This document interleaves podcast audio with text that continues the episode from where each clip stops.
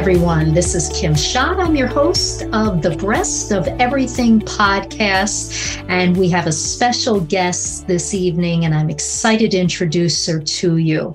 This evening, we have Tami Burdick, who is joining us on the podcast. She's a survivor of granulomatous mastitis. Tami, I'm going to pronounce this again granulomatous mastitis or GM, a part granulomatous mastitis, or GM, a poorly understood and under-practiced chronic inflammatory breast disease. She's also an advocate for women suffering from various breast diseases and patient self advocacy. Tami has been featured in multiple TV interviews, as well as recent New York Times article entitled feeling dismissed, how to spot medical gaslighting, as well as what to do about. And she's the author of the compelling memoir, Diagnosis Detective Curing Granulomatous Mastitis. So please, everyone, Help me welcome Tami Burdick of Cincinnati, Ohio to the show. She's here to share her unique story with us on an emerging women's health issue. Tami, please say hello to everyone when you get a moment. Hello, everyone, and thank you for listening. Oh my goodness. So so Tami, I know your medical journey began in early 2017, but can you tell us when you knew something was wrong? Like what were your symptoms and what did you think was the problem at the time? Yeah, so I returned from a business trip and about 2 months later, I started noticing that my breast seemed a little tender, which was typically a little unusual for me in particular.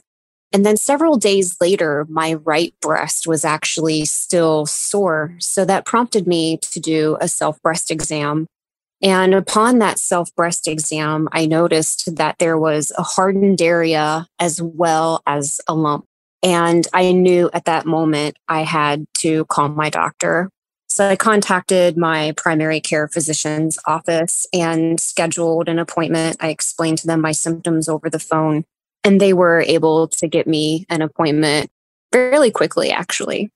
And so upon clinical exam that my primary care physician gave me, she decided to order a mammogram as well as an ultrasound in conjunction to that. So at first, and I didn't know this at the time, I was actually graded BI-RADS 5, so highly suspicious of breast cancer. I was then scheduled to have a core needle biopsy performed. But prior to having that core needle biopsy, my primary care physician had given me a call and said, I would like you to schedule an appointment with a surgical breast oncologist. So that's when I was really kind of suspicious that there's probably something serious going on. And so I scheduled the appointment. Meanwhile, I have the core needle biopsy performed. It was actually an ultrasound core needle biopsy. And during that biopsy, I was having a conversation with the radiologist. And honestly, I really didn't expect him to say much or to comment. And I told him that I was prepared for a breast cancer diagnosis. And he asked me why. And I told him my primary care physician had requested that surgical breast oncologist appointment. And he said to me, and I remember his words almost as if they were yesterday, verbatim. He said, while this very well could be cancer, I'm not thinking that's what this is. But whatever this is, it's chronically inflamed. And that's what you need to figure out why.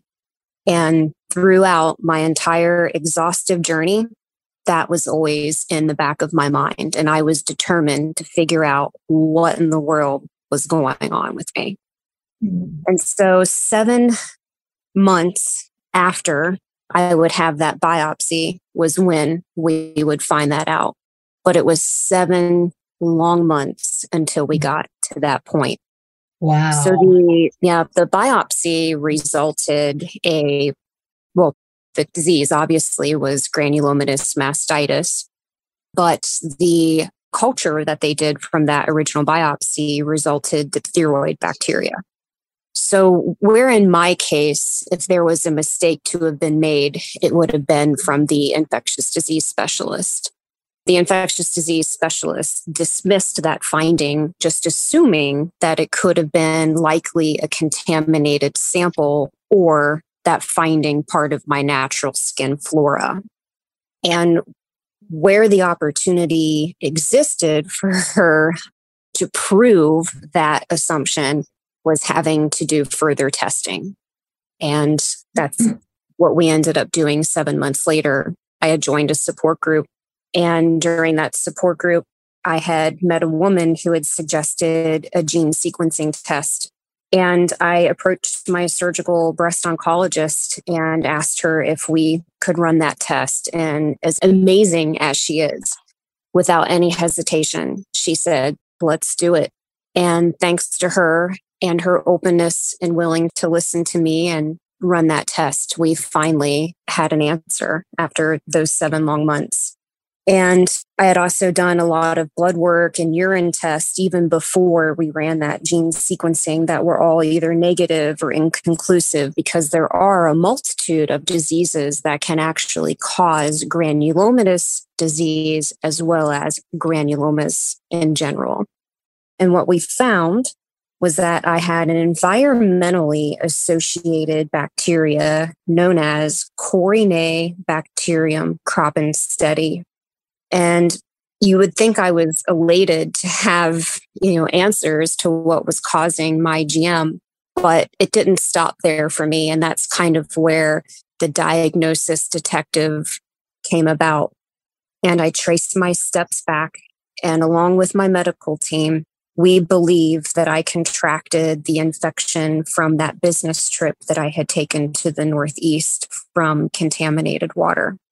So not only did I learn about granulomatous mastitis and Corynebacterium kroppenstedtii, I've learned a lot about the dangers of our own environment. Tami, thank you. Boy, oh boy, that's interesting. Tami, in a recent New York Times article on medical gaslighting, you talk about the power of connecting with a support group. How do you find a support group for women with GM? I mean, how did being a part of that group help you determine the cause of your GM? And how have you helped other women through that group? Yes. So, I mean, I, I personally obviously learned a lot about, you know, my own journey especially having have met other women through social media battling the same disease. I think we've really learned a lot from each other. And no one really truly understands what a woman is going through with granulomatous mastitis than a woman who is having to live with it. It's also very deforming and unpredictable and painful and highly inconvenient and emotional so for me, I was looking for resources or other women who may have been given the same diagnosis. And I went on social media and came across a support group and requested to join. And that's how I found a lot of other women actually across the world who have had or have or are continuing to fight the same disease that I once had. Mm. And it's very important that we do our own research and we advocate for ourselves. No one really knows your body better than you do. And chances are, if you feel something's off, if you feel something's wrong, you're probably right. and it really should be the doctor being the expert too with this disease. But unfortunately, at times, as the patient, we often feel like we're more the experts because we're sharing all of this information in this support group. We're sharing all of our unique journeys together. And really, so much information that I learned there was truly in- invaluable for me and getting to where I needed to be. Wow. Goodness, yes. And and how did you how did you connect with your surgical oncologist, Dr. Kelly McLean, and the team at Christ Hospital? And how did she treat your GM? Yes. So I was referred to a surgical breast oncologist by my primary care physician. When I called to make the appointment for that particular referral, that surgical breast oncologist didn't have any, I would say, appointments on the books available for a while. So the person that had answered the phone that day said, We have another surgical breast oncologist that I can book an appointment with who can see you a lot sooner if you're open to doing that. And honestly, that's how it was intended to be. And that's when they scheduled an appointment with Dr. Kelly McLean.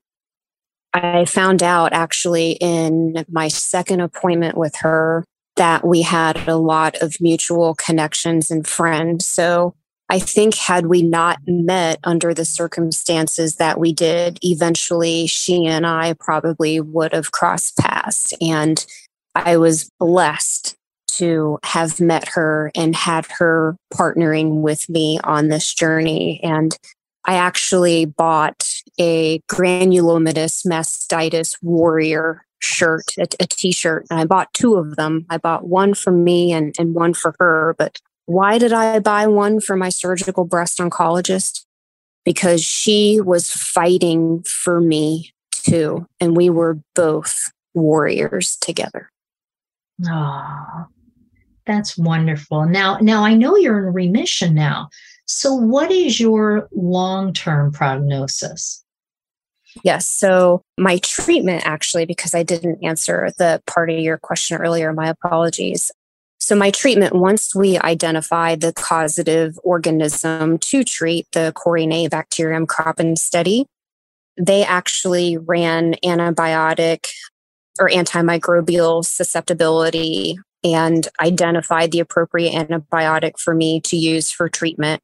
So I had six months of an antibiotic. And then after six months, my healing just kind of got to a point where it slowed down, that it wasn't progressing anymore. And my surgical breast oncologist had suggested perhaps we do a cleanup surgery. What that kind of looks like for the general audience terms, I should say, is more just flushing the breast with antimicrobial as well as removing any unviable tissue. Then I would heal from the inside out. She made two incisions where I had original abscesses. And then I had a wound vac for multiple weeks, following with three months antibiotics post op. Probably the worst part was the wound vac. I had to carry it around with me wherever I went. I had to sleep with it. The only time that we were apart was when I was in the shower. Wow. Wow. Geez. And now, what advice might you give to other women who have, have yet to get the same diagnosis or are just battling the condition and to help them advocate for themselves? Yeah. So, in, in terms of advocacy, I kind of created my own advocacy plan as to what that might look like. And I call it the A list for advocacy. And it's act, assemble, ask, acquire, and apply. So act. I think it's really important for women that have this disease to educate yourself on the diagnosis, the what's, the how's, the why's, and execute a plan on how you will best achieve the answers and obtain a possible solution. That's something that's very challenging with this disease being so poorly understood and under practice is we're finding many doctors just aren't familiar with the comprehensive testing options as well as the gene sequencing and analytical testing that exist. The gram stains and cultures, which are known as the routine testing methods for granulomatous mastitis, often fail to result certain microorganisms that can be very opportunistic and pathogenic to humans. So that's why it's very important to try and obtain a possible solution. And sometimes that's identifying what could be causing it. Then assemble your A team. So if you don't experience a good feeling about a doctor or a specialist, or you don't feel like you're being heard, find a new one. You need a cheerleader on your team, a strong defense, not an offense for your health. And, and sometimes it actually takes different practices of medicine. And in my case, not only did I have an amazing surgical breast oncologist, Dr. Kelly McLean, but we also incorporated another specialist, Dr. Jared Seigler, formerly of the Living Proof Institute. He is actually a functional medicine practitioner. And I, I joke and I say the three of us are the A team really between the three of us, we kind of made a plan of what was going to be best for me and executed it. And then ask. So don't be afraid to speak up and ask your doctor questions, to run a test or present them with your own research. You know, their clinical loads can be exhaustive in today's modern world. So, unfortunately, they may not have the extra time that is needed to get the answers that we're deserving of. And actually, my own surgical breast oncologist shared that personally in my book. Her clinical load was just too high to devote the time that I did to get the answers. And then acquire support. So, like I did, seek out groups who will best understand what you are going through and share your tips and tricks, which may help each other. Support groups can be very beneficial. And like I said earlier, my support group was where I discovered the gene sequencing pathology test. And then apply apply your intuition and, and be persistent. If you feel something isn't right, it probably isn't. And no one is a better advocate for themselves than we are. We will always know our bodies better than anyone. Thank you. Thank you so much, Tami, for sharing that. And tell us more about your book, please, and, and what inspired you to write it. Yes. So my book, Diagnosis Detective Curing Granulomatous Mastitis, on Amazon. I just knew there was so many women that were desperate and deserving of answers and doctors really wishing they were better informed or knowledgeable with the disease. So really I saw an opportunity to write a book and honestly it has always kind of been a bucket list item for me. And in collaboration with my surgical breast oncologist, she was a contributor to one of the chapters and a pathologist who contributed to another chapter.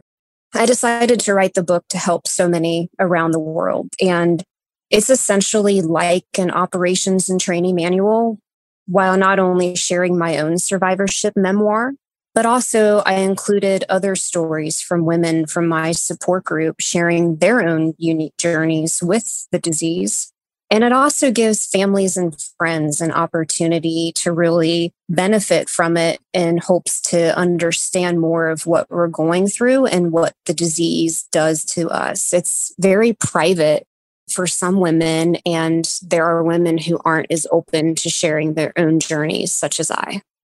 Thank you, Tami. And, and what is the best way for our audience to follow you and get a copy of your book? Yes. So the best way to follow me is I have my own Facebook page called Granulomatous Mastitis Book and Tips.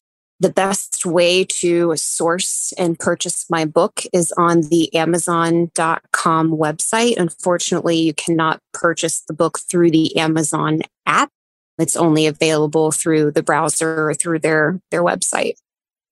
And it is an ebook and it is downloadable to any device. You don't have to have a Kindle.